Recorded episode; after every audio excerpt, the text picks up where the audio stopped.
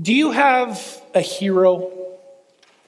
Do you have somebody that when you think of that person, when you think of just sort of picture their face or their situation, whatever it is, that the idea of meeting them would like cause your heart rate to go up a little bit? Maybe it's a sports figure. Maybe it's someone like, I don't know, LeBron James, or maybe it's a baseball player like a, a one of those, one of the, um, you know, the sort of the classic baseball players like Cal Ripken, or um, I don't know, for me, like a hockey player, Ken Dryden, goalie for the Montreal Canadiens back in the 70s and 80s. Is there a hero that you have? Maybe it's a hero in other places like entertainment. Maybe it's a, a hero blogger who every time you read something that they write, you're like, wow, they're so amazing. My wife has that a little bit with Bob Goff. Anyone who Bob Goff is a professor at Loma Linda University, or uh, sorry, not Loma Linda, Point Loma University, and he writes some different books. And every time she reads his stuff, I'm like, you have a crush on him, don't you? Because she just so is enthralled by her hero a little bit. Well, I had the privilege over the course of three years of seminary to be under the tutelage of my hero. In my circles of ministry and pastoral life and biblical training and all that other sort of stuff, there's a lot of people who are high on the list of really smart, intelligent, amazing leaders. But Cornelius Planning, Plantinga Jr. is at the top of the list for me. Many of you have probably not heard of him. But he is a writer. A number of years ago, he wrote a book called Not the Way It's Supposed to Be A Breviary of Sin, which sounds like nice just before bed reading, doesn't it? But it was the book that was ultimately claimed to be the Christian Book of the Year by Christianity Today, really the uh, uh, highlight for Neil Plantinga. And I had the privilege of being in the seminary with him. He was the president while I was one of the students, but you really didn't interact with the president that much. A little bit every once in a while, I was like, Hi, Neil. look at me, hi. Or um, he would go by, he sometimes he would come into our classes. I was never in a class that he taught, a regret that I have greatly. But it, I just sort of from afar had a little bit of, of worship of him. In fact, Kristen will even tell you that um, there were times that it was like my list went, you know, the, the, the triune God, the Godhead of Father, Son, Holy Spirit, then Neil, and then Kristen, and then everyone else. It was a little uncomfortable sometimes. In fact, one time Neil called my house. There's a reason he called my house. I'll tell you in a moment. Um, he called my house, and my daughter Katie answered the phone, and she said, Hey, Dad, God is calling. It was a little weird like that. So I find out that um, I end up being the student body president my third year of seminary. And the only reason I got to be student body president, let me, clear, let me be clear, it's not because I'm intelligent, not because I'm really good at leading stuff. It's because I talk more than anyone else in the room. That's why I became student body president. I get to be student body president. One of my responsibilities is to interact with the administration office, the president, and find out what sort of things we as students can do to help the administration and the things that administration can do to help us. I go into the office, I say, Neil, I'd like to have a meeting with you sometime. I'm biting my fingernails a little bit. This is my hero. And he says to me, Absolutely, I want to set up that meeting. Let's go off campus together next week and we'll have lunch. In fact, Scott, if you would plan on doing that every month, for the duration of your senior year, we'll talk about the needs of students in administration every month, just the two of us sitting down, all pay for lunch. He's paying for my lunch.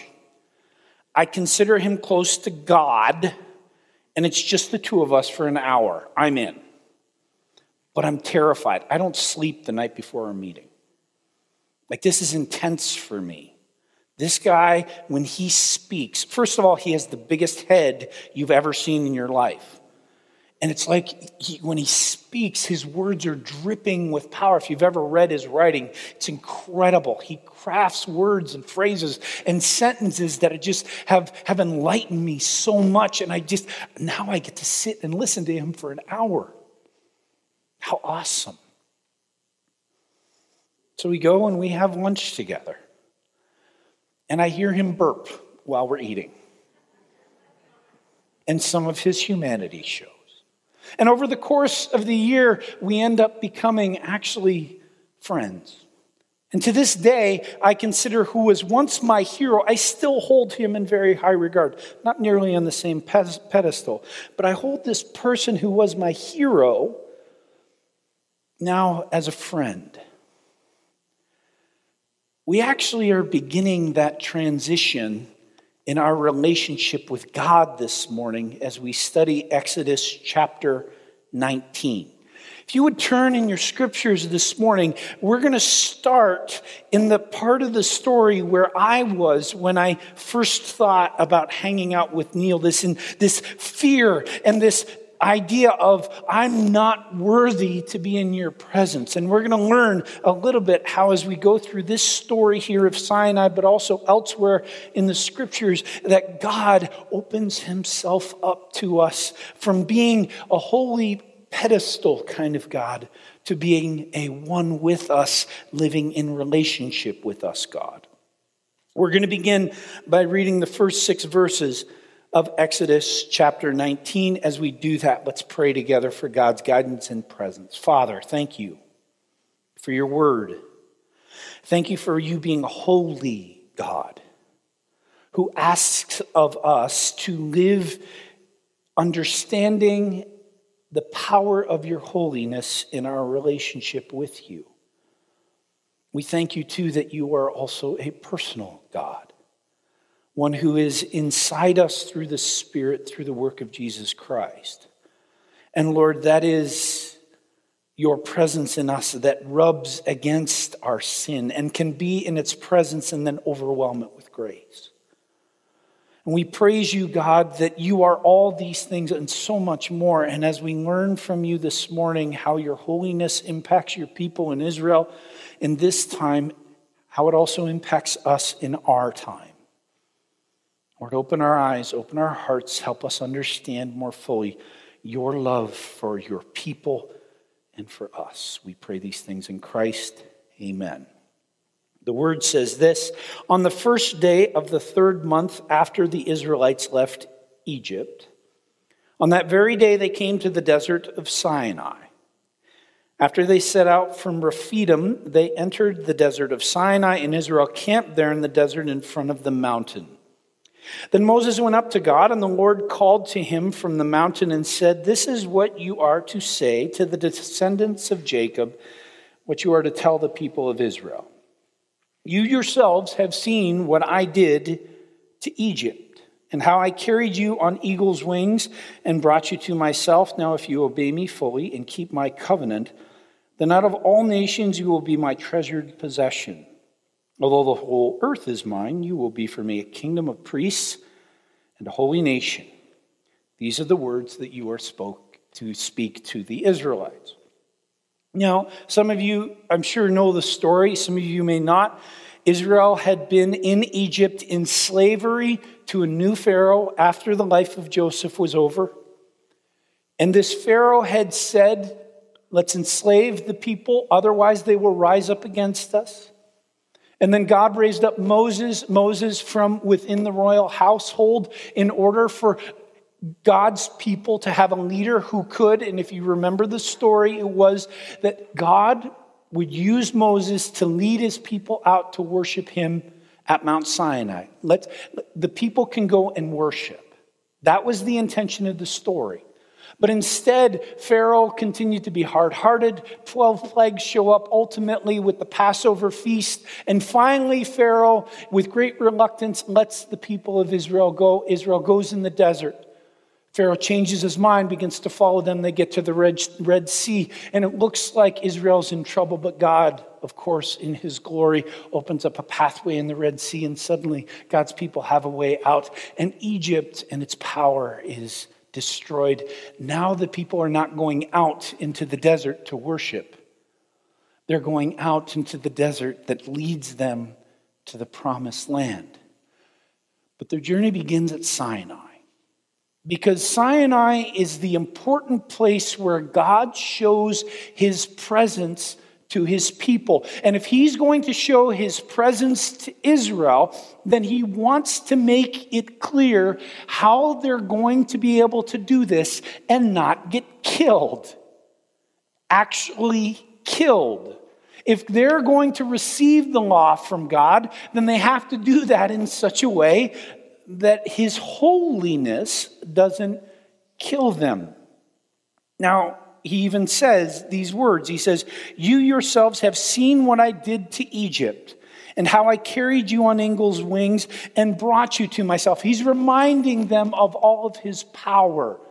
But then he's here reminding them of his love. He's saying, Now, if you obey me fully and keep my covenant, then out of all nations you will be my treasured possession, a sign of love. Although the whole earth is mine, you will be for me a kingdom of priests and a holy nation. And through Moses, God is supposed to pe- uh, is, is wanting to speak those words to his people. But then he continues with these next words, verses 7 through 15. So Moses went back, summoned the elders of the people, and set before them all the words the Lord had commanded him to speak. The people all responded together, We will do everything the Lord has said. So Moses brought their answer back to the Lord. The Lord said to Moses, I'm going to come to you in a dense cloud so that the people will hear me speaking with you and will always put their trust in you. Then Moses told the people what the people had said. The Lord said to Moses, Go to the people, and here's a great word consecrate them today and tomorrow have them wash their clothes and be ready by the third day, because on that day the Lord will come down on Mount Sinai in the sight of all the people. Put limits for the people around the mountain and tell them, Be careful what, that you do not approach the mountain or touch the foot of it. Whoever touches the mountain is to be put to death. They are to be stoned and shot with arrows. Not a hand is to be laid not, not a hand is to be laid on them. No person or animal shall be permitted to live. Only when the ram's horn sounds a long blast may they approach the mountain. After Moses had gone down to the mountain, down the mountain to the people, he consecrated them, and they washed their clothes. Then he said to the people, Prepare yourselves for the third day, abstain from sexual relations.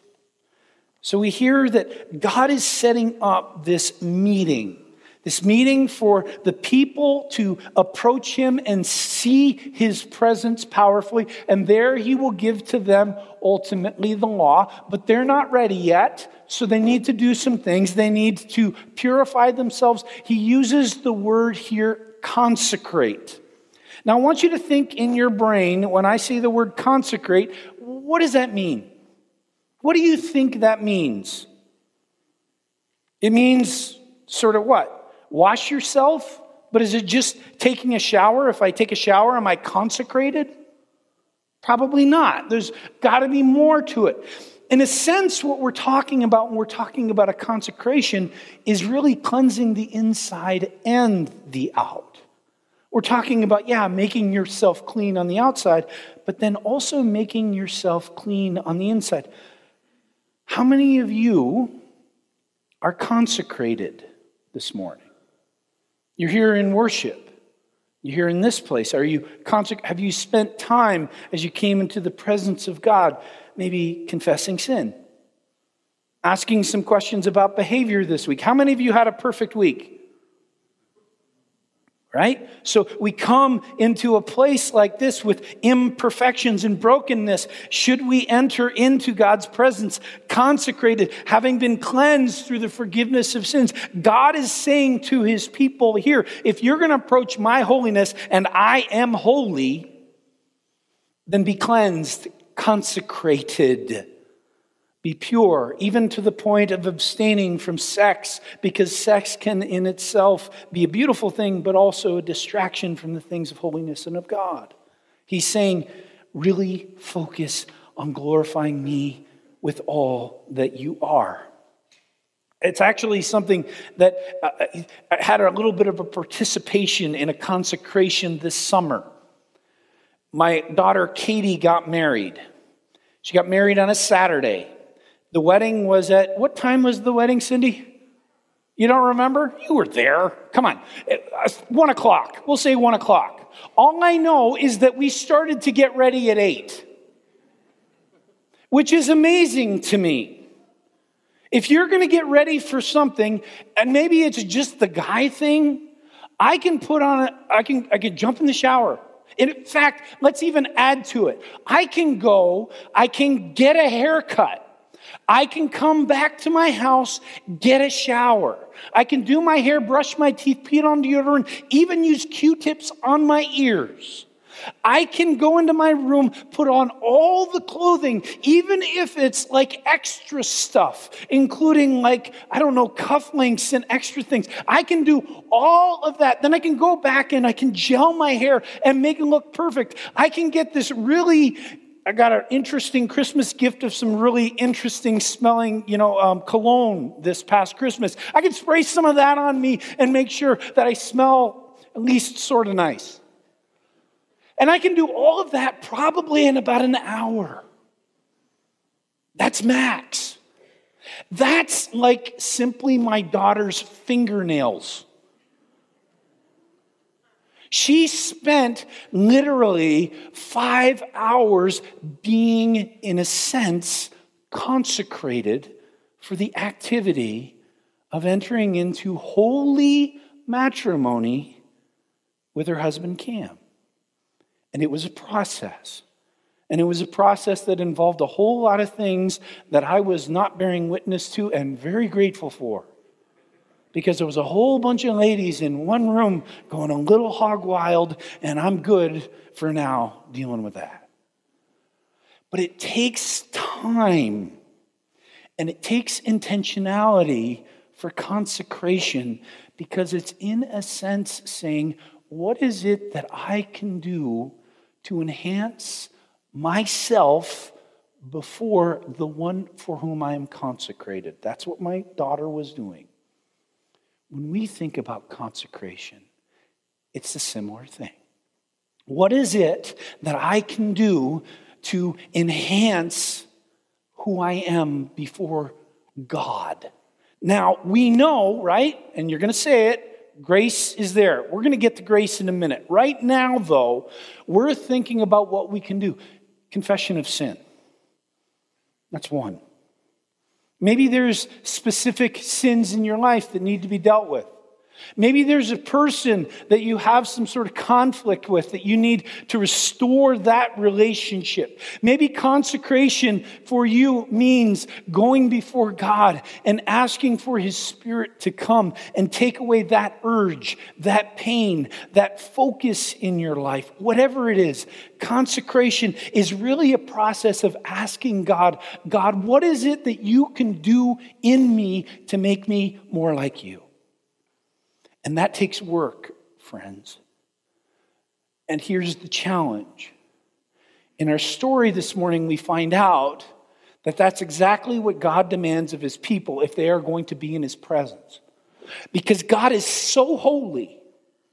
He is so pure, so powerful, so righteous that for God's people to come into his presence unconsecrated exposes them to the fullness of his holiness and they will die. That's how holy God is. He cannot stand any sin or, unbro- or brokenness or unholiness in the world. It's one of the reasons why God never shows the world his naked power. Even in this story, and later on when he shows himself to Moses, he only shows Moses his glory from a crack in the rock, and Moses can only see it from behind. Because if God showed the world his naked glory in all of its power, the world would break. Because he is so pure and he's so holy and so righteous. But the story continues, and hang on with me because it's really important that we go through the whole story. 16 through 19 says this On the morning of the third day, there was, a, there was thunder and lightning with a thick cloud over the mountain and a very loud trumpet blast. Everyone in the camp trembled. That Moses led the people out of the camp to meet with God, and they stood at the foot of the mountain. Mount Sinai was covered with smoke. Because the Lord descended on it in fire, the smoke billowed up from it like smoke from a furnace, and the whole mountain trembled violently. As the sound of the trumpet grew louder and louder, Moses spoke, and the voice of God answered him. Friends, friends, look at the picture. God's glory is descending upon the earth in one spot, and that spot in order to be able to host God's presence, has to be burned pure and trembles with the violence of its. Actually, this goes back to Genesis chapter 3. If you remember the curse against Adam and Eve, there was one more, there were two more curses. There was a curse against the servant, serpent, but there was also a curse against creation. And because creation has the curse of sin in it, in order for the mountain to be able to host God, that curse had to be removed from the ground. The trembling and the burning was the curse of sin being removed from the ground so that God could simply put his presence upon it. And then God says to his people, actually, God doesn't say, Moses spoke first. You notice that? Look, look what it says. It says it right in verse 19. It says this Moses spoke, and the voice of God answered him. Can you, what in the world would you say to that? Now, friends, just, we have a great mental picture because where we are in Redlands is probably not that far away from understanding the relation of God's people to the mountains. If you look at our snow capped mountains, by the way, God did good work this week, didn't He? That was beautiful. So we got the mountains up there. We're in relation to those. All those mountains are on fire, and there's earthquakes going on, and there's this thing coming down from heaven. It doesn't even describe it because it's so amazing. And it's settling on the mountain, and you are the one who is supposed to say, um, What do you say? The only idea that I had was like, present, you know, from school. You remember? Like, you asked us to be here. I'm here, present. Because what else could you say? You're seeing the glory of God revealed to the earth in a way that it has never seen before. And now you have to interact with the glory so much so that it's shaking the ground at your feet. What an incredible experience that God's people had. And it wasn't just for Moses. Notice here, it was for all of the people. I still wonder what is it that Moses said to God in that moment. But the story continues, verse 20. The Lord descended to the top of Mount Sinai, called Moses to the top of the mountain. Moses went up, and the Lord said to him, Go down, warn the people, so they do not force their way through to see the Lord, and many of them perish. Even the priests who approach the Lord must consecrate themselves, or the Lord will break out against them. Moses said to the Lord, The people cannot come up Mount Sinai because you yourself warned us. Put limits around the mountain, set it apart as holy. The Lord replied, Go down, bring Aaron up with you. But the priests and the people must not force their way through to come to the Lord, or he will break out against them. So Moses went down to the people and he told them. Friends, you notice the whole last section of the text is all about please don't come up here. Please don't come up here. Moses, you can. Aaron, you can. No one else can. Because I am afraid of what will happen to you if you come into my presence, God is saying. You will die. Because I am holy and you are not. Luke chapter 24, verse 39. Turn in your Bibles.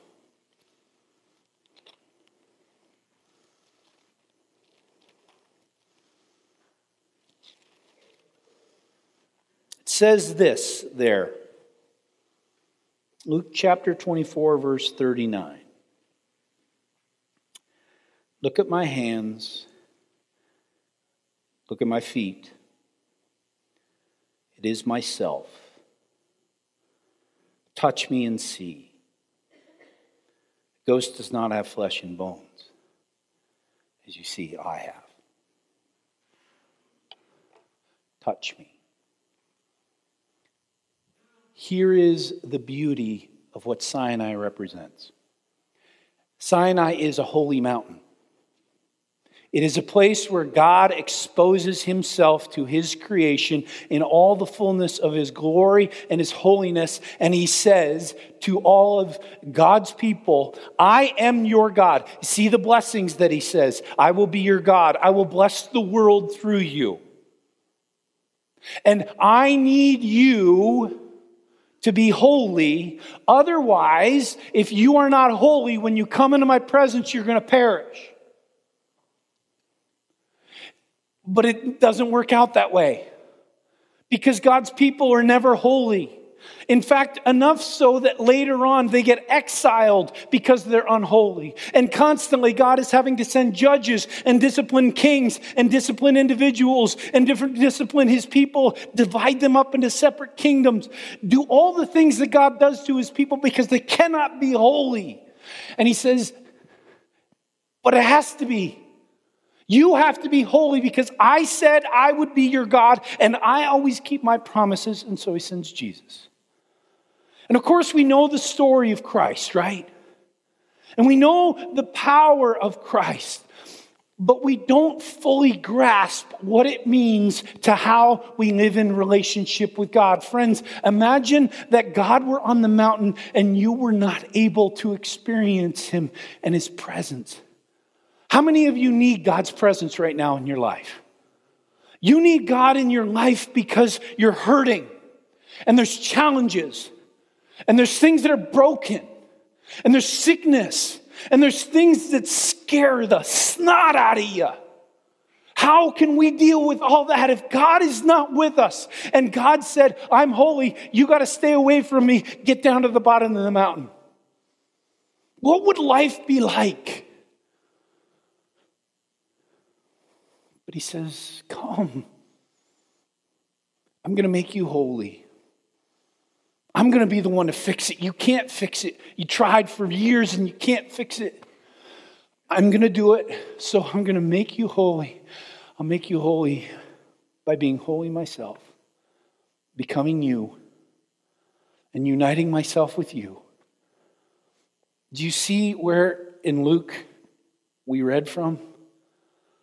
It's after the crucifixion, it's after the resurrection. Come and touch me is the direct result of God being holiness and dying so that we might have life. Now, listen to me. Do the people stay at Sinai? No. The people leave Sinai because it's a desert and a place where they cannot be sustained so that they might go eventually to the promised land of Canaan and there experience the Emmanuel, God with us incarnation that allows God's people to touch him. Friends, this is about Christ. And this is about the gift that we have been given in Christ to live to live with him in every moment of every day. But I was, I was also thinking about this one thing this week, and I'm, i want to finish with this because I think this is really important. How many of you think you would believe in God more if God really showed up in a very specific way in your life? How many think you would believe in God more? Like, really be honest. That person, okay, if if if if God, um, I'm trying to think. I'm trying to think of how not to get myself in trouble here. If all of a sudden there was a presence here, physically, that spoke, and when it spoke, it spoke from inside of your head and your heart, do you think you would believe more? Do you think you would be like, yeah, God really exists? None of you? I think it would rock our world. I would love it. For the simple reason that there's times in the middle of the night when I have doubts. In fact, it's one of those things that when we think about that sort of idea in the world around us, it's what hundreds of hundreds of thousands of people, even hundreds of millions of people have said. If God would show himself, then I would really believe. You ever heard that? You ever heard it? Look at Exodus 19. What did God do? What did he do? He showed up. He showed up in a very clear, abundantly powerful way. Fire, earthquakes, trembling. It was freak out time, folks. But we have a problem. Go back, Exodus 19, and then start to go forward.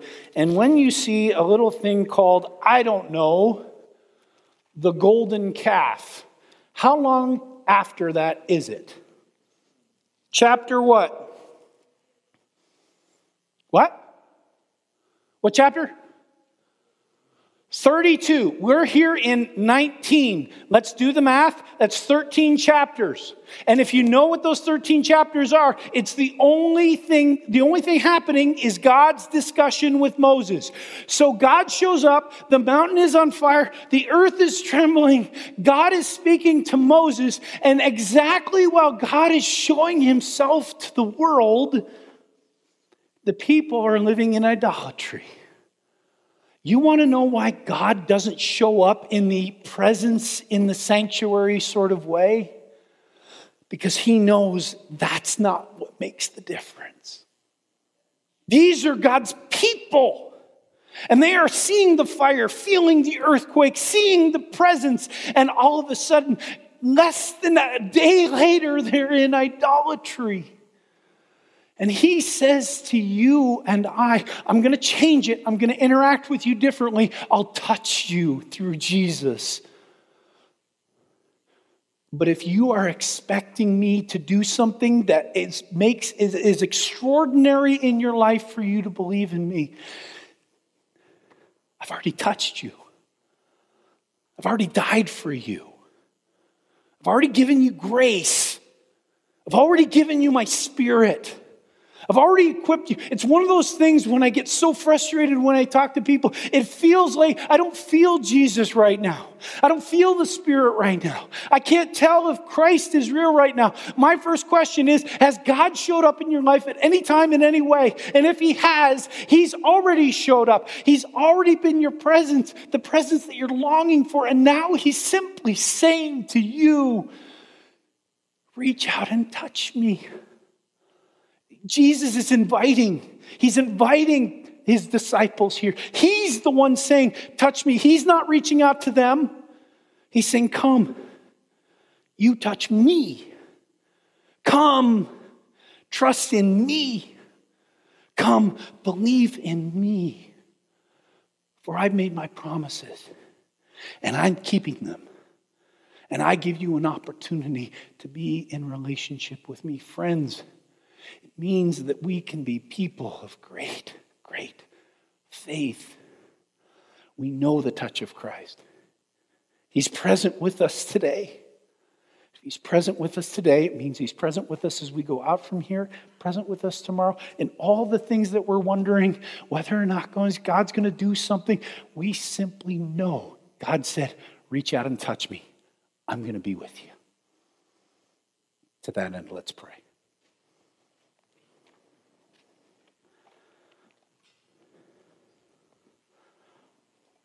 God who is holy, Christ who is personal, and Spirit who is present. We thank you for showing your us, yourself to us through your word. Thank you for being present with us, but not in the way of Exodus 19. You are present with us through your Spirit that dwells within us. You have shown us your evidence you have made yourself real. And now, Father, you call us to live into that reality. To believe, Lord, that the mountains were on fire, that the earth did quake,